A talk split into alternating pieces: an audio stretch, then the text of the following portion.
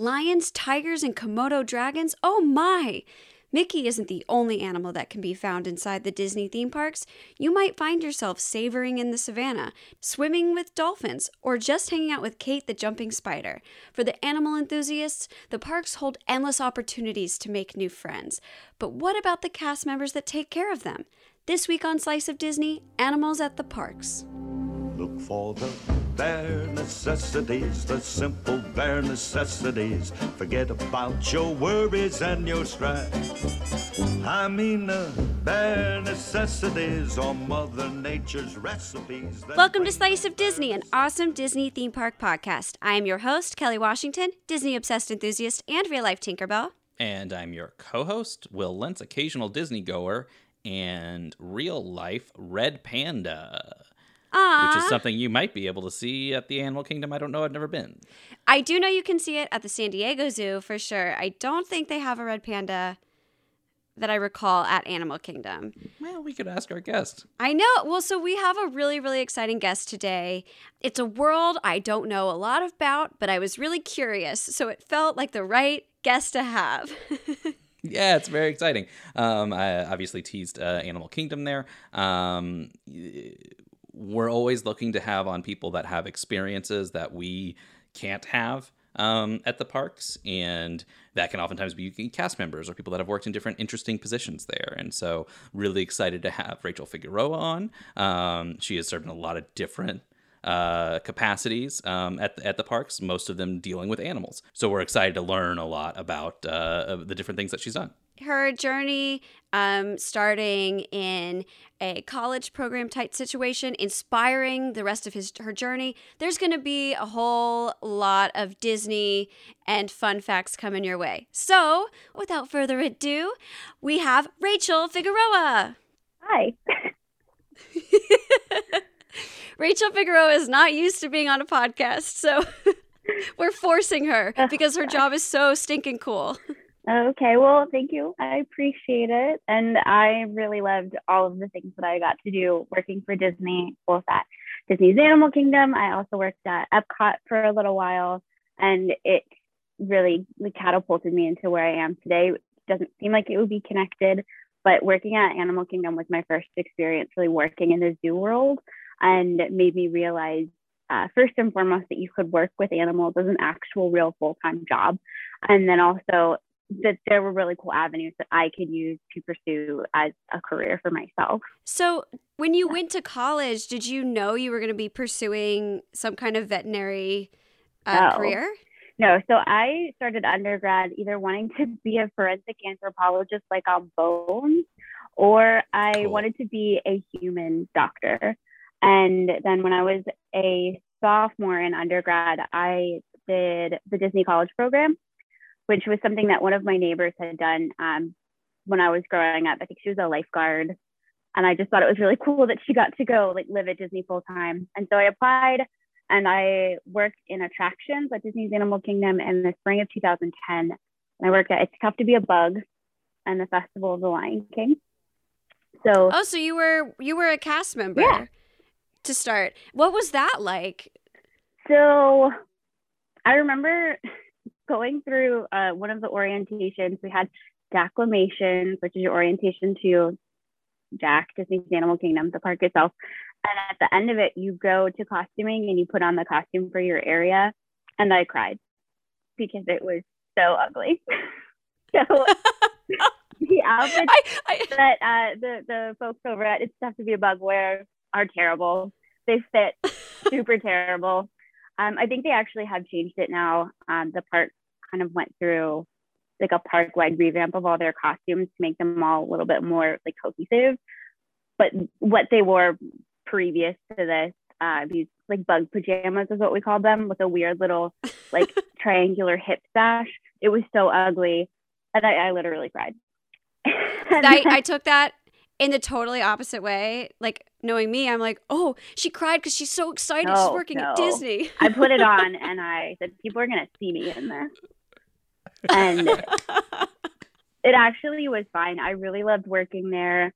Um, basically, for both of those jobs, you're sort of like a glorified theater usher. So it's a lot of you know, directing people where to park their strollers or like, you know, move all the way to the end of your row. You say that a lot. And one of the most effective ways to do that is when you're at the front, especially at Festival of the Lion King.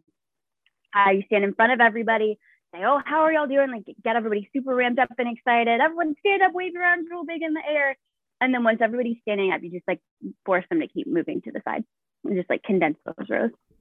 That was my That's secret. smart. It was always very psychological effective. trick. Yeah, because nobody ever wants to step over someone, and they always go halfway down the row and stop.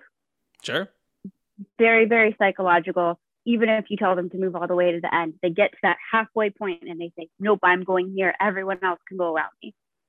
When I do no feel like when do that. people are on their Disney vacations, they're like, well, I'm entitled to the best seat because I spent so much money to be here. But since everyone at Disney feels that way, yeah, it's very strange. can And be- everyone spent the same amount. It's very, Yeah. very. I guess I wouldn't say selfish. It's very, it's very sort of self-centered, in both a positive way and a negative way. Like you're there so that you and your family can have a really great time, and then you forget that everyone else's family also needs to have a really great time. Um, right? I, I remember, I, I don't even remember what year it was, but at, at some point, a woman was really mad at me because the park was really crowded um, around spring break. It was some week in March. And she said, Why is it so crowded here? I took my kids out of school a week before spring break so I could come here and the parks wouldn't be crowded. And I, you know, said, I'm, you know, really sorry you feel that way. We can try to find things that have a shorter line. There's lots of great things to do in Animal Kingdom where you don't have to wait. But also, not everyone's spring break is at the same time.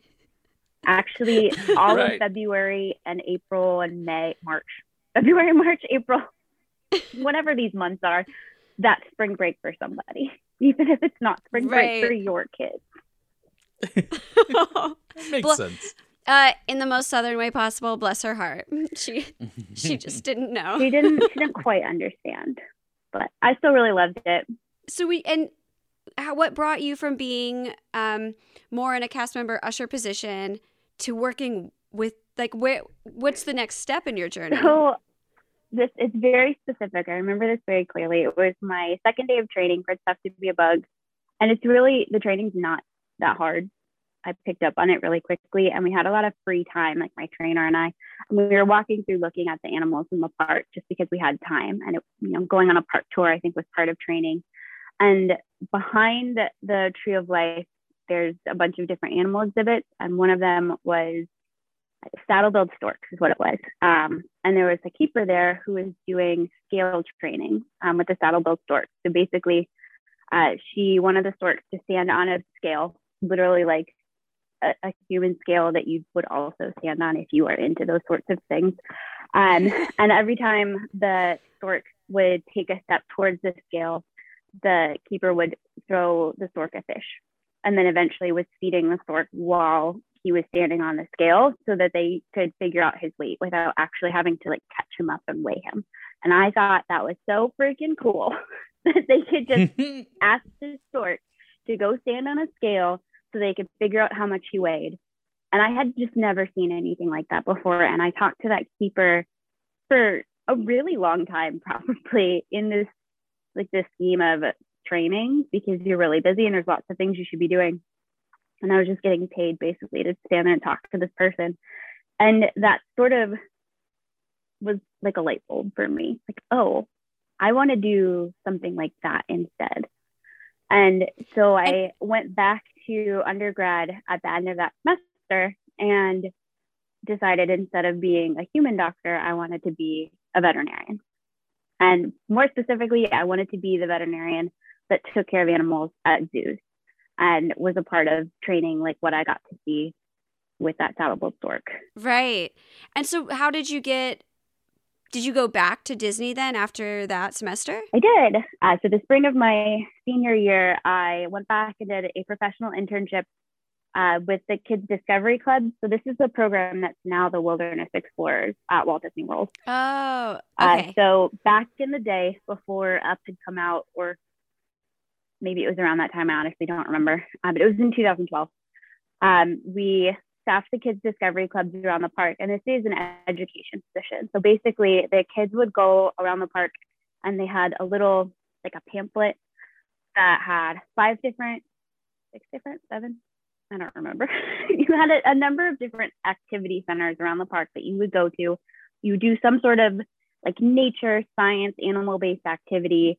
And then at the end, they would earn a stamp. This was just a really fun way for me to talk to kids about animals and nature and science and conservation.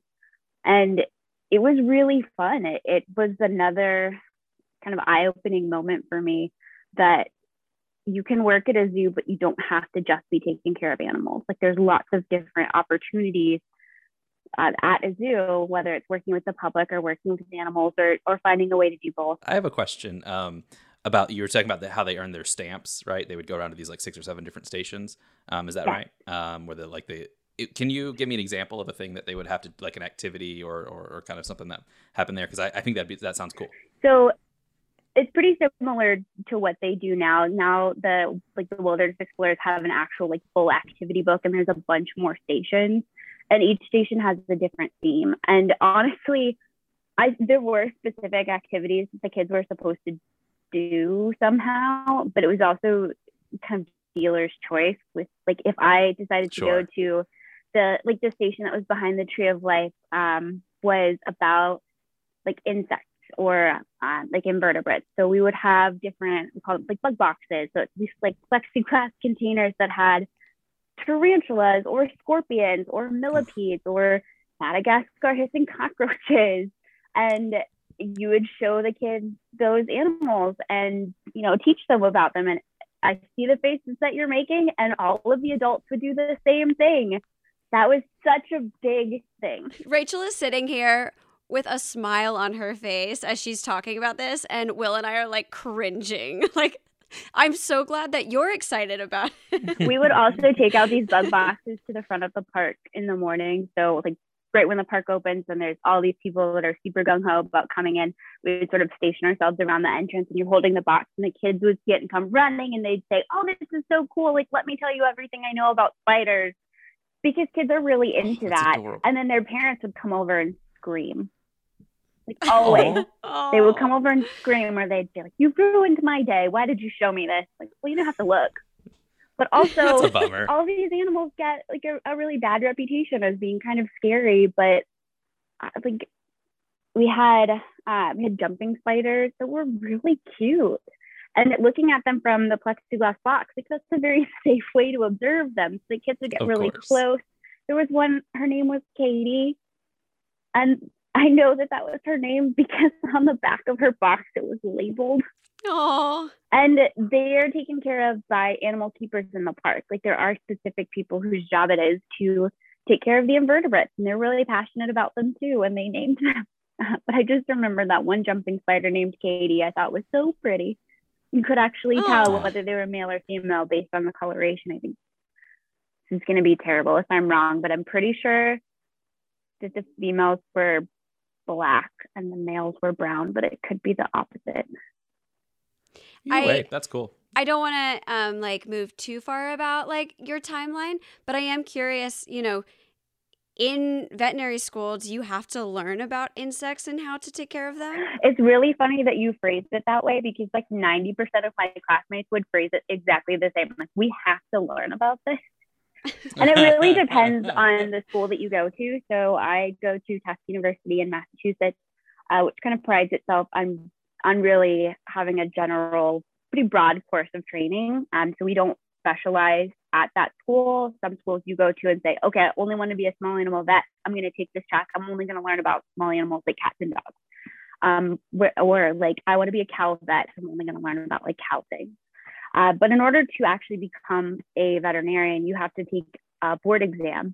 Uh, so NAVLE, North American Veterinary Licensing Exam, and it's questions over every species um, and like wow statistics. Um, I had like human medical questions that are vaguely related um, because one of the things we're concerned about is that is zoonotic diseases, so diseases that can be passed between animals and humans.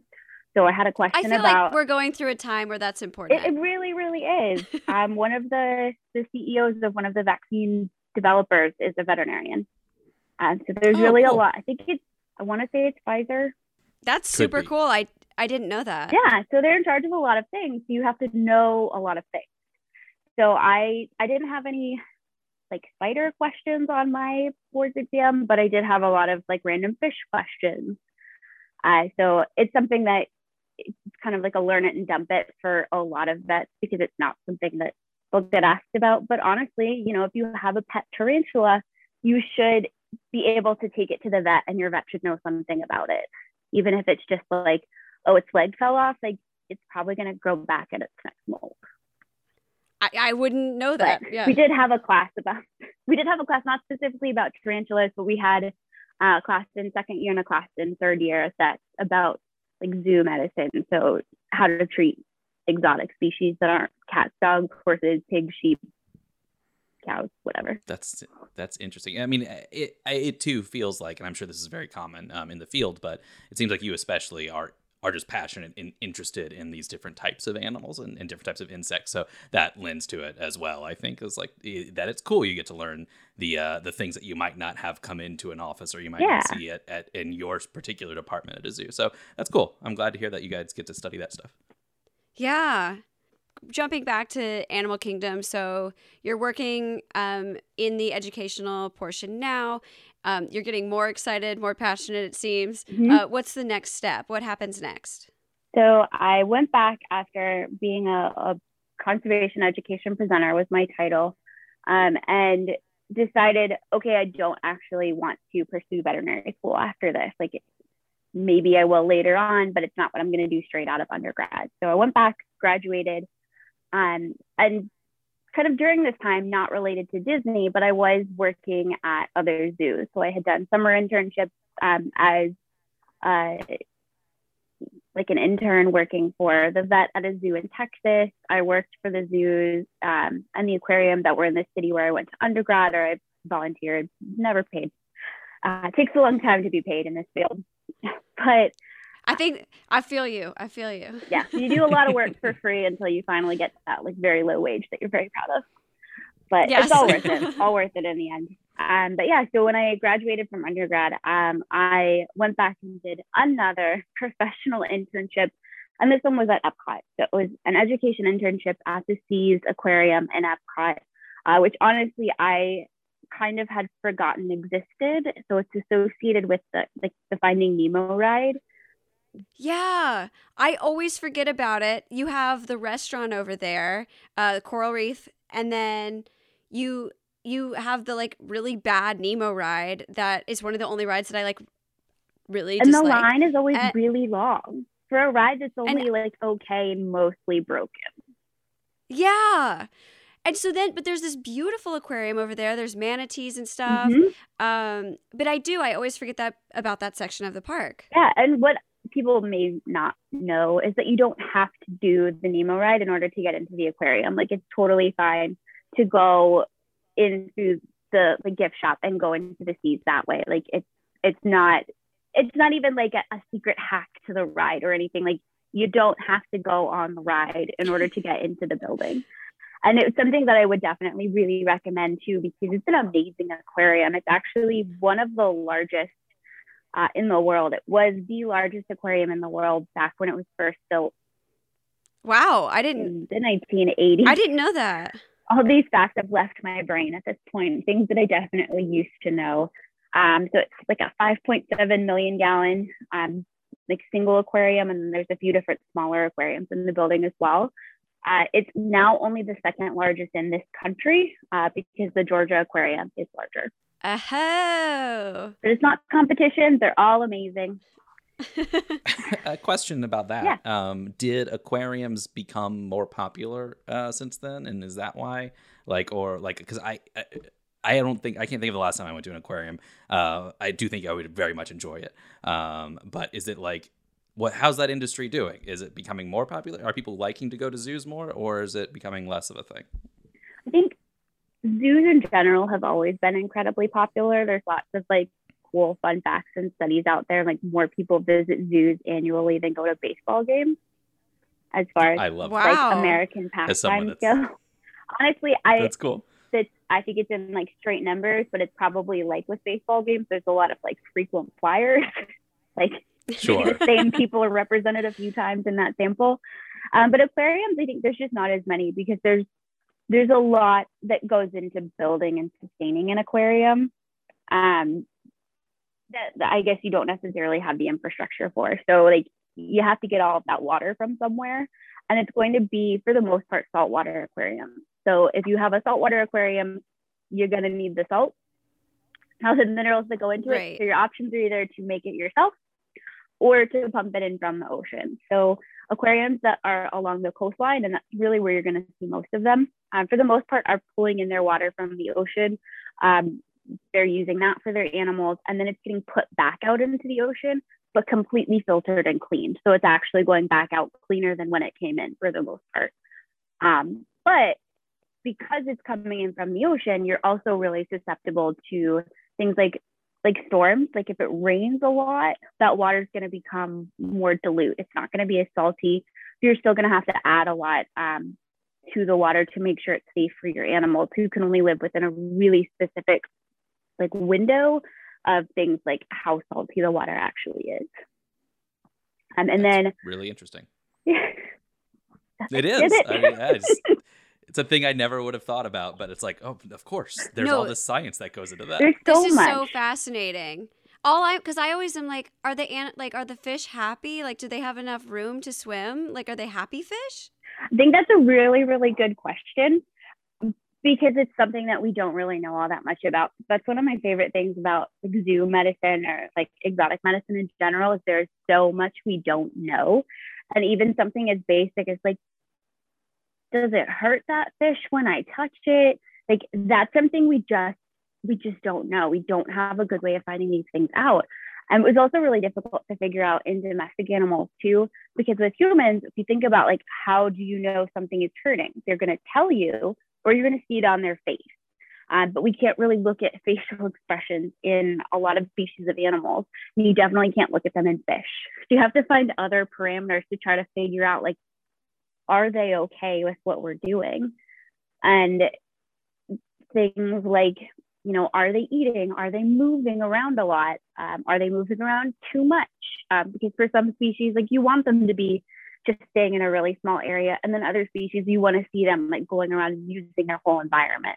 So it's a lot of knowing what's normal for that species in the wild, but then also, how do we know what's normal for that species in the wild? So there's lots of questions that we just don't have the answers to, and then you have really curious people and scientists that are going out and trying to figure it out. And then they're taking that information back to the people that are taking care of them at aquariums uh, so that we can use that information to make sure the fish are really happy because that's the goal. Like you want people to be able to see them and learn about them, but also you want to make sure that they're they're really well cared for in the environment that they have. Yeah. So I I, think I always so, think about their well being. tell. It's, it's really important to think about it. And it's just hard too because we only have our own experiences to draw back on. And it's really hard to tell, like, well, it's if I was just there doing that thing, like, I wouldn't be very happy. But also, like, I'm not a fish. right. True. Hard to say. I've always thought it was so cool to be one now. strange that that restaurant Coral Reef. I always thought it was so strange. You're like eating a fish dinner next to Looking at the fish. I. so I won't let my family go there because I'm like that's too sad. I think they do have other things there. You know, all those Disney restaurants like have the chicken Yeah. fingers, macaroni. Um, but also like the fish are eating lots of fish too. like That's there's true. sharks Yeah. that are there. Like they're being fed like technically pieces of not their brethren because it's all like restaurant grade seafood that's brought in specifically for them. Um, but they they live much wilder lives than we do. Doesn't seem to bother them as much. Yeah, they're the they're the real enemies, Kelly. yeah, there you go. My bad. My bad. So what? Um. So working at the aquarium, um, were you still on the educational side? Yes. So I was still on the education team. So part of the bigger like animal program department as a whole, or the Disney Animal Science and Environment like umbrella, which is now like one of the lines of business for Disney as a whole, just like like attractions or operations or like entertainment merchandising like it's it's just another like arm of the disney company. It's disney's animal science and environment. Um, so for that, I was primarily just like doing activities with people that are coming to the aquarium. There were a couple different scripted presentations you could do. And there's a diver that goes in the, the dive tube that's in the middle. Yeah. Um, you do the scripted presentations for that. Um, we also taught programs, the youth education series uh, classes for kids that would come, um, like school kids that would come and, and sign up for those programs, which was really fun. Um, and then really special part of that internship that they don't do anymore is they required their interns to be scuba certified because one day a week we would be farmed out to the marine mammal team in the morning and we would help them. Uh, so we would come in early, um, get all the food ready for the manatees. They eat like a hundred heads of lettuce a day each.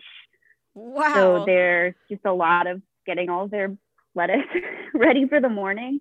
Um, and then we would get suited up and go in and clean the manatee pool.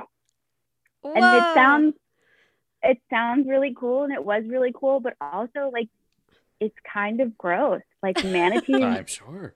their poo is too big to go through the filter. So you actually have to go in with a vacuum and suck it up yourself.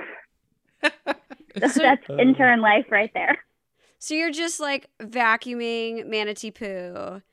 Yep. And it was before guests would come into the aquarium for the most part, but usually kind of by the end um, of that dive, like there would be guests in the aquarium. And so then you're like saying high five or like rock, paper, scissors with guests through the window, like feeling super cool and special because it, it's just a really kind of fun thing to do. And I really, really enjoyed that aspect of it. It wasn't animal care at all. Like, or there, I didn't have any direct animal interaction, I guess I should say, because cleaning environments, like prepping diets, like that is a huge part of animal husbandry that a lot of people don't realize. Like that's the majority of your day, like not petting your animals, which you really never Sure. get to do. But you know, as an educator, that was something that I I wouldn't necessarily get the opportunity to do otherwise. But it was really, really fun. And I actually have never gone diving not in an aquarium. Um, I got scuba certified in a lake.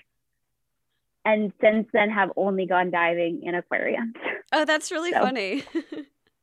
I've done many hours of dives and gotten to see some really cool animals doing it, but it's always been in an aquarium. In a very controlled environment.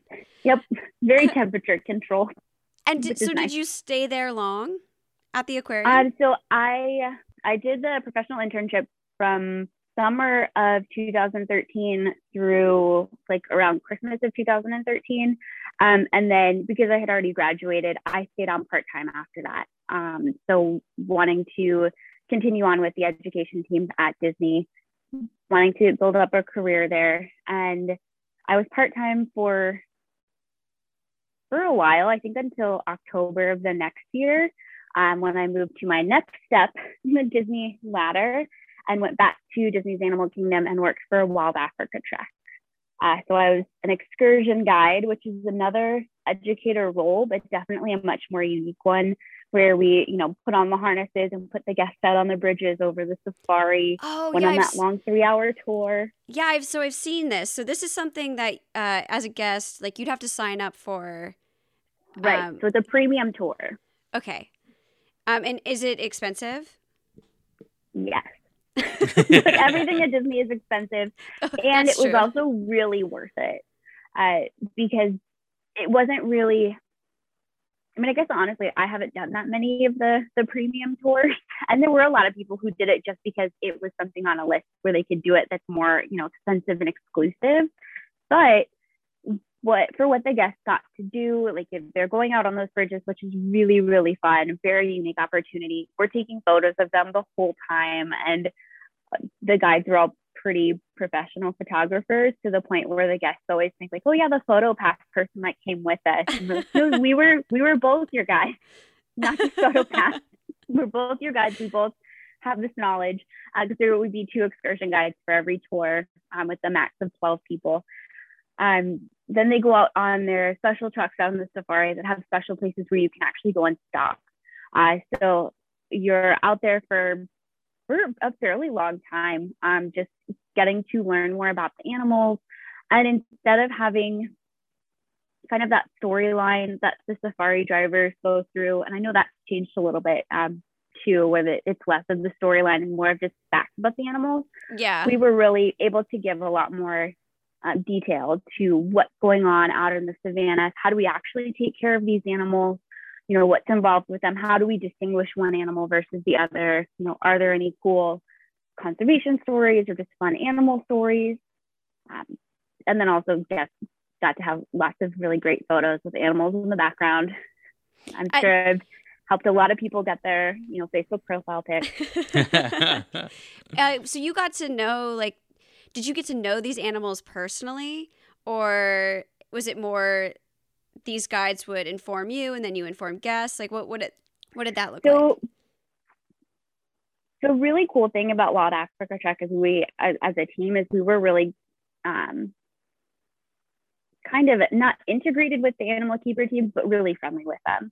Um, so they would come and, and share stories with us uh, about the animals, or we had lots of lots of guides on the team that had really cool different experiences. Maybe not with those specific animals, but had you know animal care backgrounds that they can um, draw on and explain you know stories about the animals. Um, one of our uh, guides that I worked with uh, had been a like a naturalist all over the world and had these really wild stories of birding in these like incredibly dangerous countries and stories of you know oh i'm leading my guests through here but then we had to go on the run from like the military police but then we saw this really rare bird so it made it all worth it. His stories were always crazy. We were always like you know you're going to leave one day and just tell us it was all made up.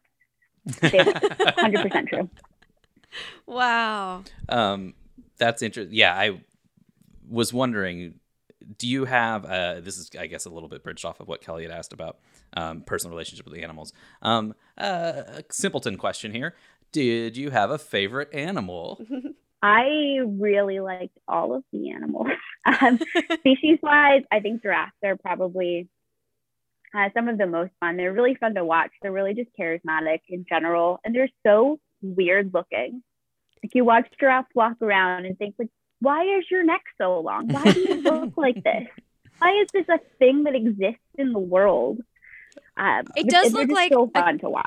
It looks like that, like a giraffe looks like it was drawn by a kid as like a made up animal in their imagination, and then they're like, "Look, God, make it happen!" Like, yeah, sure.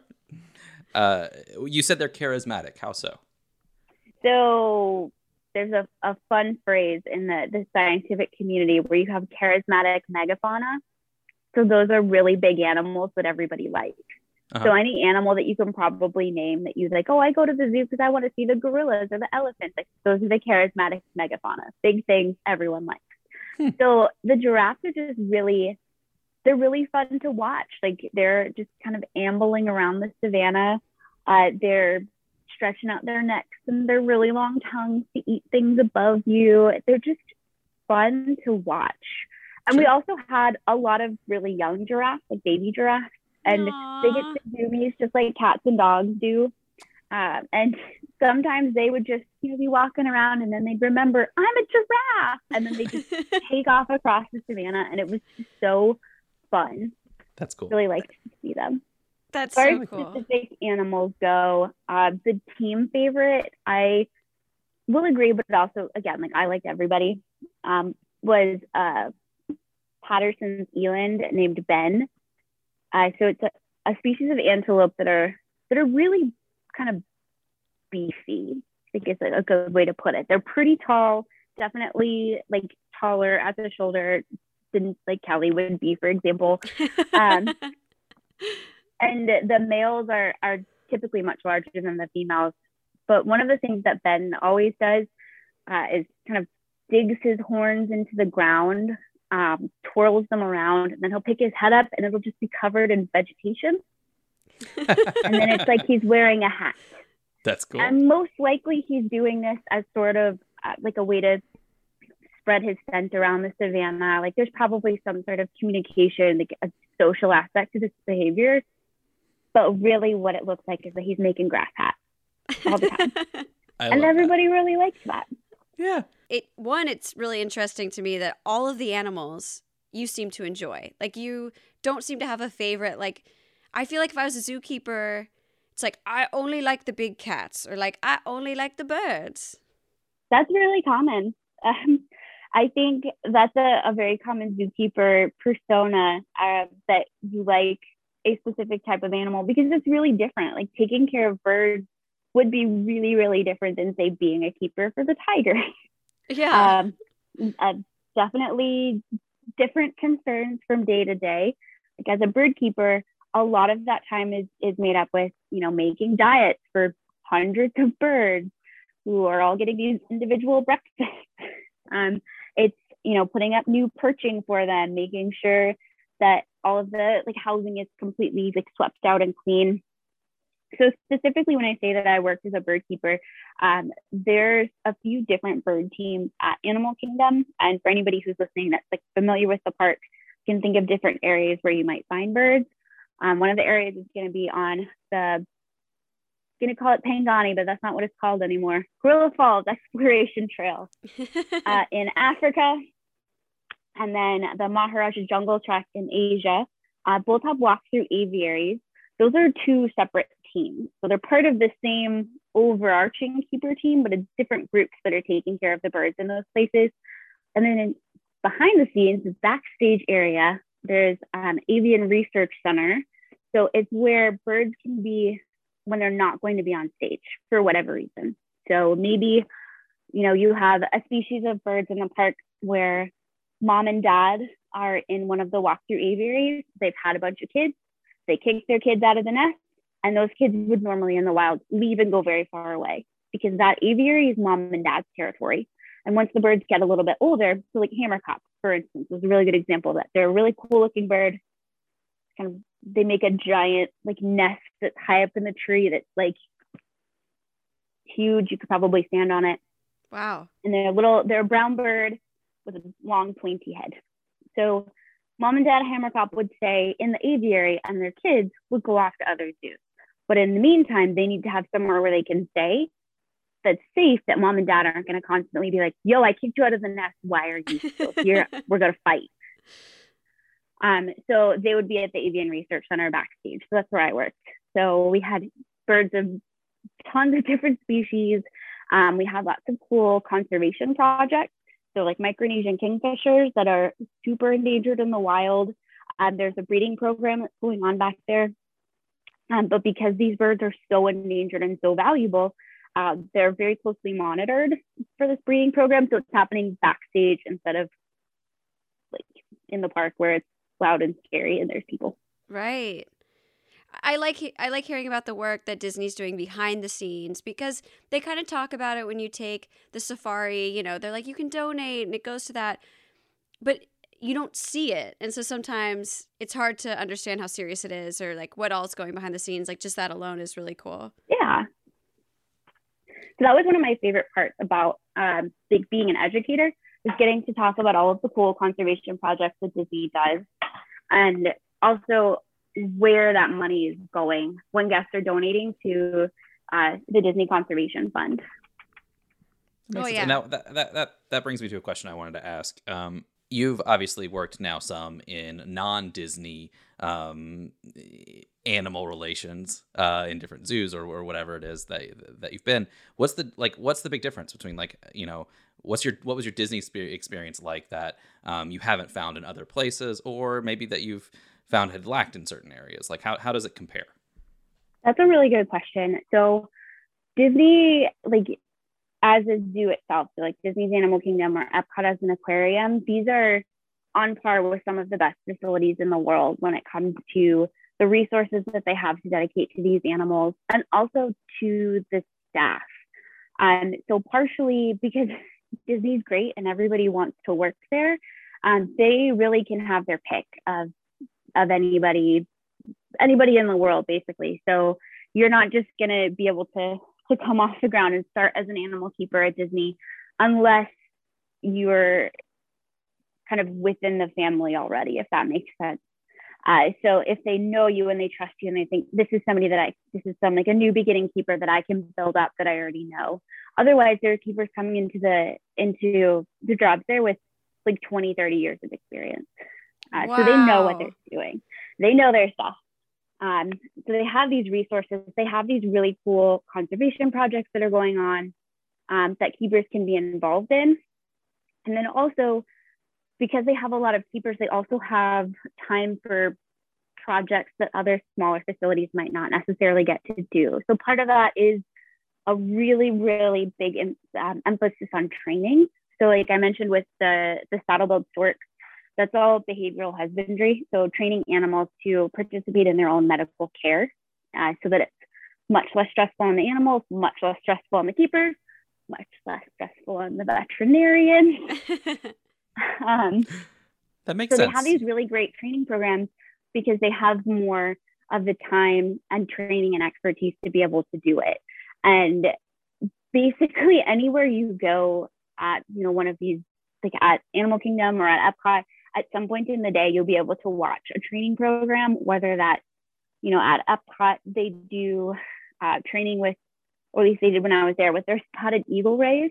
So, like Mr. Ray from Finding Nemo, they yeah. have um, many of those that are trained to um, like target. So they have a specific, like, like a PVC pipe that one of the aquarists is literally in the water, scuba diving, holding.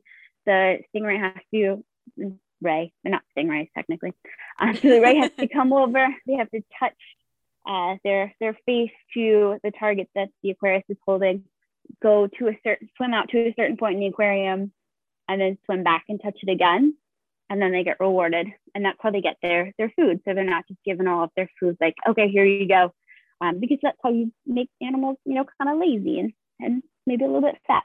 So you have them work for it a little bit, and my favorite part about watching those training sessions is they would have the senior aquarists do it, and they would also have the interns do it. And uh, the Ray that I saw um, the most, she would she she could tell whether it was the senior aquarist or the intern, and she would go the full length for the aquarist, but for the interns who maybe weren't quite as sure where she was supposed to go, she would like swim half the distance because it's harder to tell when you're in the water. But if you're actually standing in the aquarium watching, you're like, wait, she didn't she didn't do it right and she's getting rewarded anyway because she knows. That, That's an intern. I love I'm gonna that, get yeah. my clams no matter what. they're um, smart. Yeah, they're you can train anything honestly, but it's really cool to see.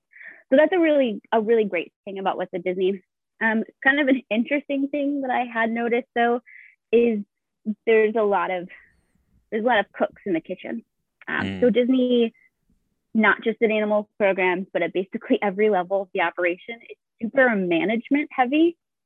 And there's lots of different levels of managers and who's managing the managers and who's doing that. You have a lot of opinions about the right way to do something. Of course. And, you know, sometimes that's really great because you have systems in place, you have regulations to follow, you have people who are experts in the field that are lending their opinion but also you have a lot of people who are used to being, you know, the king and queen of their own castle before they came to Disney because they came from leagues that don't have this many people. So you might be a keeper um, in an area at a zoo where you're you're taking care of this whole long string of animals on your own. And then you come to Disney and you're taking care of the same number of animals. You have five other keepers with you who are all used to working alone. And so sometimes it's like great we can you know have collaboration we can work together and then sometimes like i'd rather be doing this by myself. Right. I can buy that. I i've worked in small startups where I've done a lot of stuff and then gone on to larger companies and had that same experience where it's like I used to just be able to do everything by myself mm-hmm. and not have to ask a million people and now it's harder. So yeah, but there's the so benefits there's too. But definitely yeah. pros and cons. Mm-hmm, mm-hmm. And and animal people are a little are a little different. So sometimes they want to just be out with their animals and not necessarily be interacting with people. I hear this a lot in the veterinary world. Like, well, I became a vet because they don't want to talk to people, which is wrong. Nobody say that. You work with people the most as a veterinarian. You have to be very, very skilled at interacting with your peers and your clients and people who don't know what they're talking about and people who do. It's all about interaction. But as an animal keeper, there's a little bit less of that. Uh, so at a different zoo that I worked at, um, at like a, a rounds meeting in the morning, like with the animal health team. Um, I heard it put, it's a lot of people having a meeting who would rather not be talking to each other. Sometimes things would get a little bit tense, and there was always like a puzzle on the big table in the middle of the room. So when like mom and dad are fighting over here, you like work on your puzzle and avoid eye contact. That's um, yeah, that's so really smart. It works uh, really well. And was that your kind of going back and forth between the two jobs with the birds, and um, was that kind of your last position at Disney? Yeah, so technically, Wild Africa Trek was was my last position at Disney. I did another temporary assignment um, with the Ituri Animal Care team. Um, so that's the team that does uh, like the first half basically of the Kilimanjaro safari ride. So the point, um, the point right up until they, you know, turn the corner and you see the big savannah. All the animals before that point are the Ituri um, team. Okay. So I specifically worked with um, the female hippos. So it's the pool that has a bunch of hippos at it. Um, there's pinkback pelicans and then uh, now crocodiles, which is pretty cool. And as like the very babyest level of keepers, like I basically like helped clean, helped feed everybody, but I fed the crocodiles every week, and that was always really cool. I would be so scared to be near the hippos. They definitely are, are pretty intimidating. Um, they're very large and their mouths can open very, very wide. Uh, but when you're working with these animals, it's all through protected contact. So there's always going to be a barrier between you and that animal. Um, but interestingly, the barriers of animals like hippos, um, there's they're like they're bollards, like big columns, basically in their uh, they're like nighttime barns, but they're spaced apart so that the hippos can't come through, but I could very easily walk through. So it's like I know that I can't go in there, but like I could. Right. But obviously right. I wouldn't. Yeah. it's just, it's very psychological. But they were super, super cool. It was honestly really hard learning how to tell them apart. um, but then once sure. you figure it out, like, wait, how could I ever have gotten like um, who who would I have gotten confused with? Like Geraldine and Mezcal, like they look so different. Uh, well, of course, we all know that. Yeah. But that was really great. And so during that last year, um, I actually was applying to veterinary school. Uh, so my my very first day on the job as a zookeeper, taking care of birds, um, we had a bird that actually was sick and needed to go to the hospital, and I got to see a really cool procedure um, done by the veterinarians, and I had again that light bulb. That was like, wait, I'm on the wrong side of the table here. I don't want to be the keeper. I want to be the vet. And at that point, I had already tried out a lot of different jobs within the zoo field to know for sure that being the vet was the role that I saw myself in the best. And so awesome. I reached out to one of the veterinarians at Disney and I just said, like, hey, I'm Rachel. I'm one of your keepers. I work for the bird team. Like, I'm interested in being a vet. Can I come talk to you? And he was incredible, super supportive, very gung ho about here's all the steps that we need to do to get you into veterinary school. You're going to go. And his plan was actually for me to go to the University of Florida, but instead I ended up here in Massachusetts at Tufts and got to experience winter uh, for the first time since I was a very, very small youngin. Uh, and not for me, but it's been a really, really incredible experience. And I've been able to keep building on that zoo experience and an aquarium experience by working at some of the facilities uh, here in the New England area too, which is cool. It sounds you said something earlier that was very uh, triggering to me of of that yeah like people think vets just don't want to be around people they want to be around animals. It seems like being a veterinarian you're going to get to have that educational side that you know helping people and educating them as you're educating us and while still getting to do the more technical uh, hands-on stuff. Exactly. I think all of these little career steps i've taken have been so beneficial for me as a clinician. Everything I've done is going to help me be a better doctor, a better advocate for my patients, more willing to go out there and learn about my patients. And also, I really, really love the educational aspect of being a doctor and getting to talk to owners about, you know, when should my dog be spayed or why is she doing that? Or my cat is, is making this like purring noise. Is it broken? Which is the question I did get asked. No, it's not broken. That means it likes you. You're doing it right. Wait, that's and, so and funny. Yeah, it's it's something that's been a little bit harder to explain being outside of, you know, the Disney universe up here in New England. Um, my background is honestly more of just a cool fun fact to people. They don't really get to understand that this is why I am the way that I am. This is why I do enjoy so many aspects of my job and of this field. It's because this is what I was already doing, um, just right. with a different crowd, basically.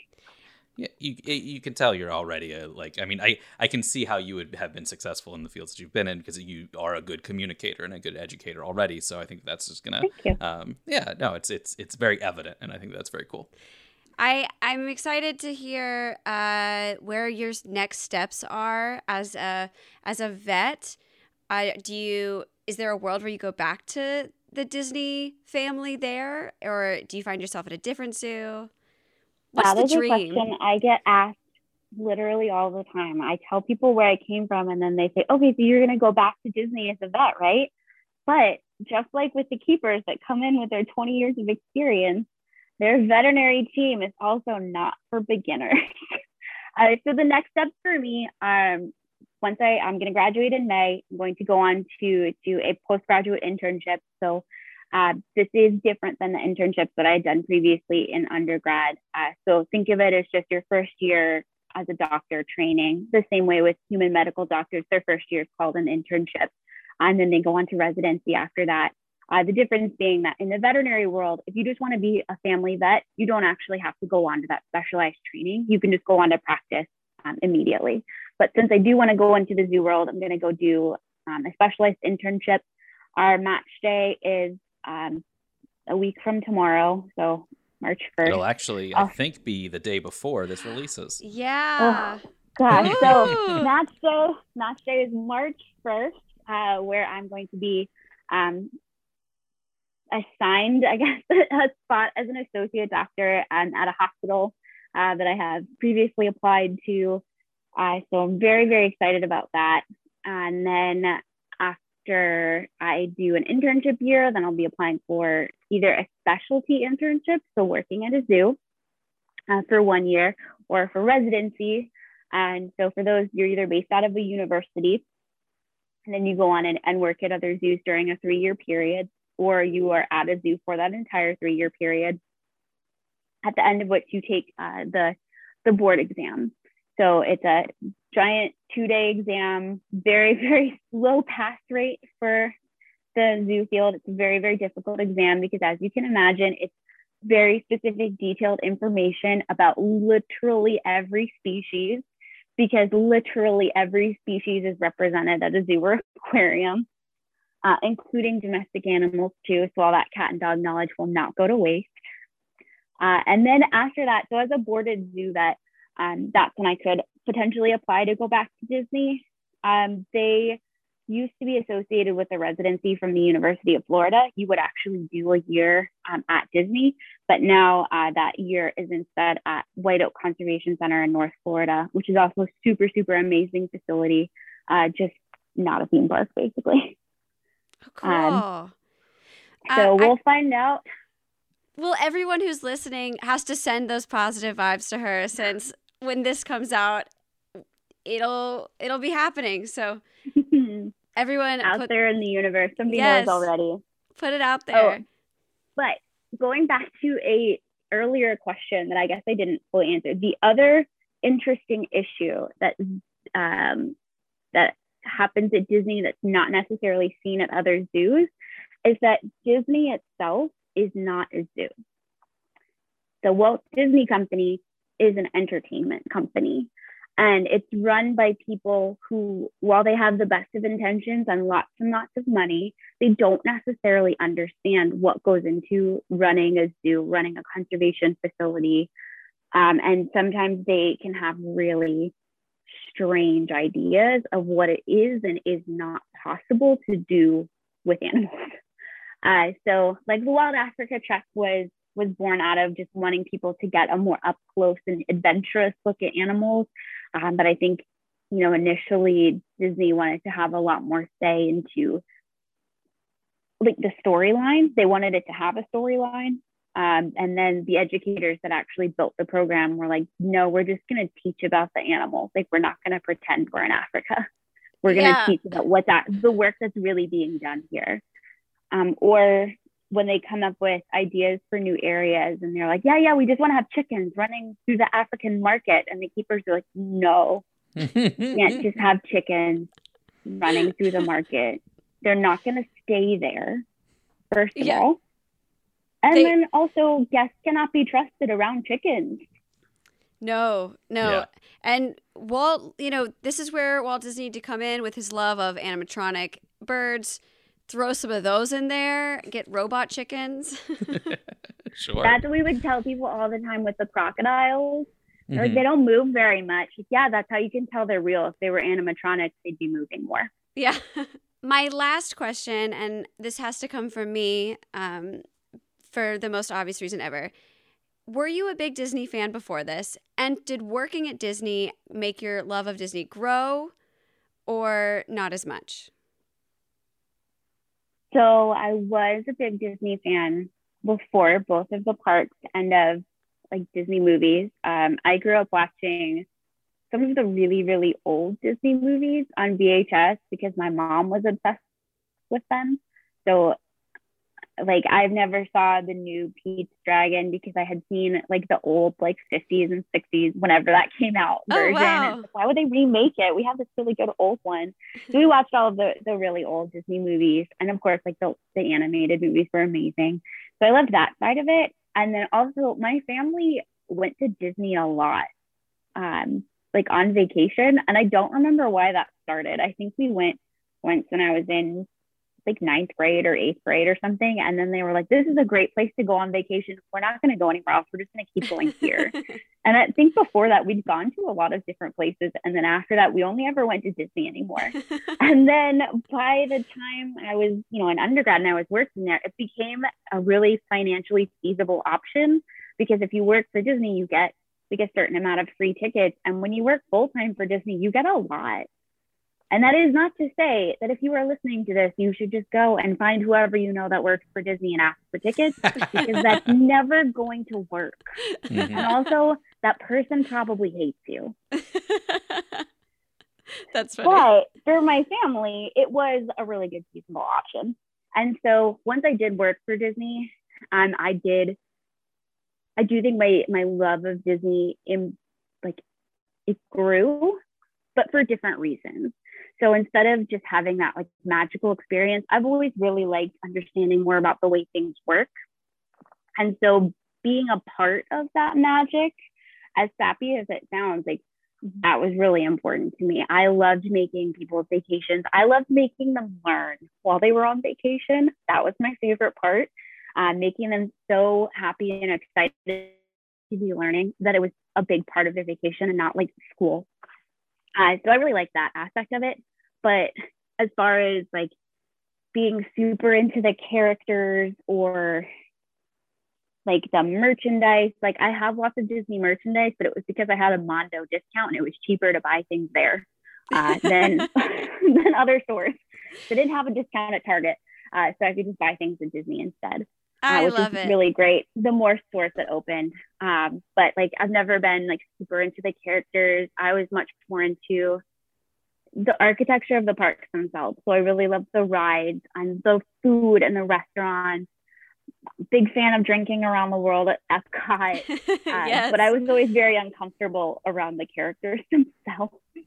I feel Uh, like we're on the same page. Yeah, yeah, yeah.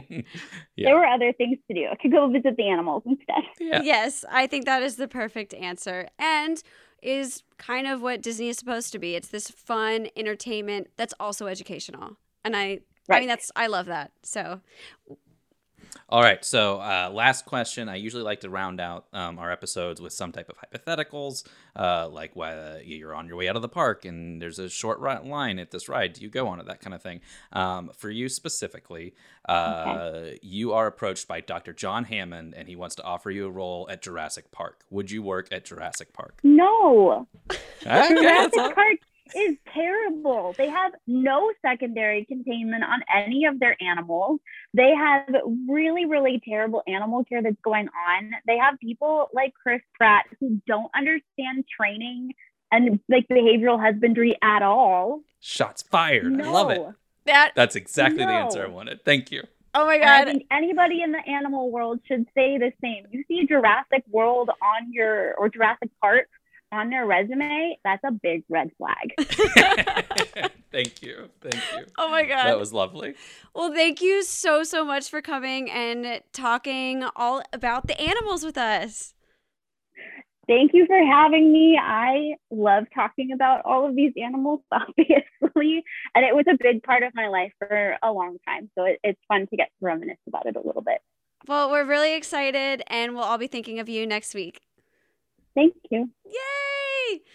Will, that was so fun.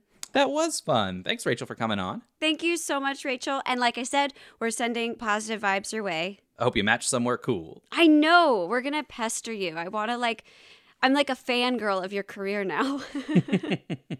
I, I do think it's so cool that uh, getting to hear about her wanting to work specifically in the zoo environment, how that was inspired by her experience at Disney. Um, she, ga- she, I feel like she gave me all the like right corny feels that I love without trying.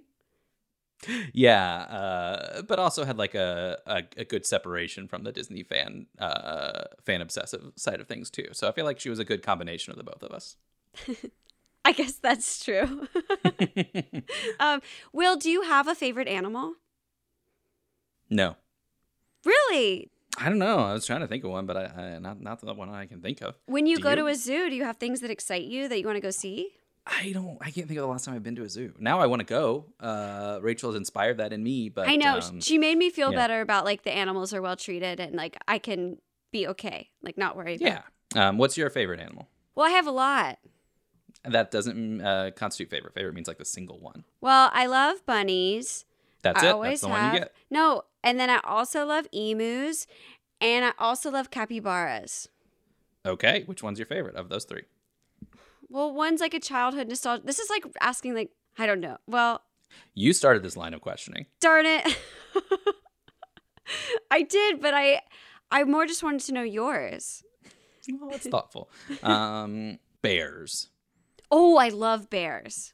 All right. Um, if you love bears too, Make sure to rate, review, and subscribe anywhere you listen to your podcast. You can also listen to our podcast on our website, sliceofdisney.com. yeah. And if you uh, want to reach out to us, um, you can do that over social media um, on Facebook and Instagram at Slice of Disney or on Twitter at Slice underscore of underscore Disney. You can email us at sliceofdisneypod at gmail.com.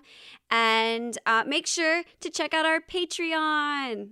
Yeah, we're releasing some uh, fun themed episodes every month. Uh, we're doing some movie nights, uh, some extra kind of cool content. So if you like us, or if you just want to support us, um, or if you don't like us and you just hate money, um, go to your, go to our Patreon and sign up, uh, and we can take care of either of those types of fans. Yes, we're, we're, we're super, super, super grateful. So thank you so much for listening. I hope you had as much fun as we did.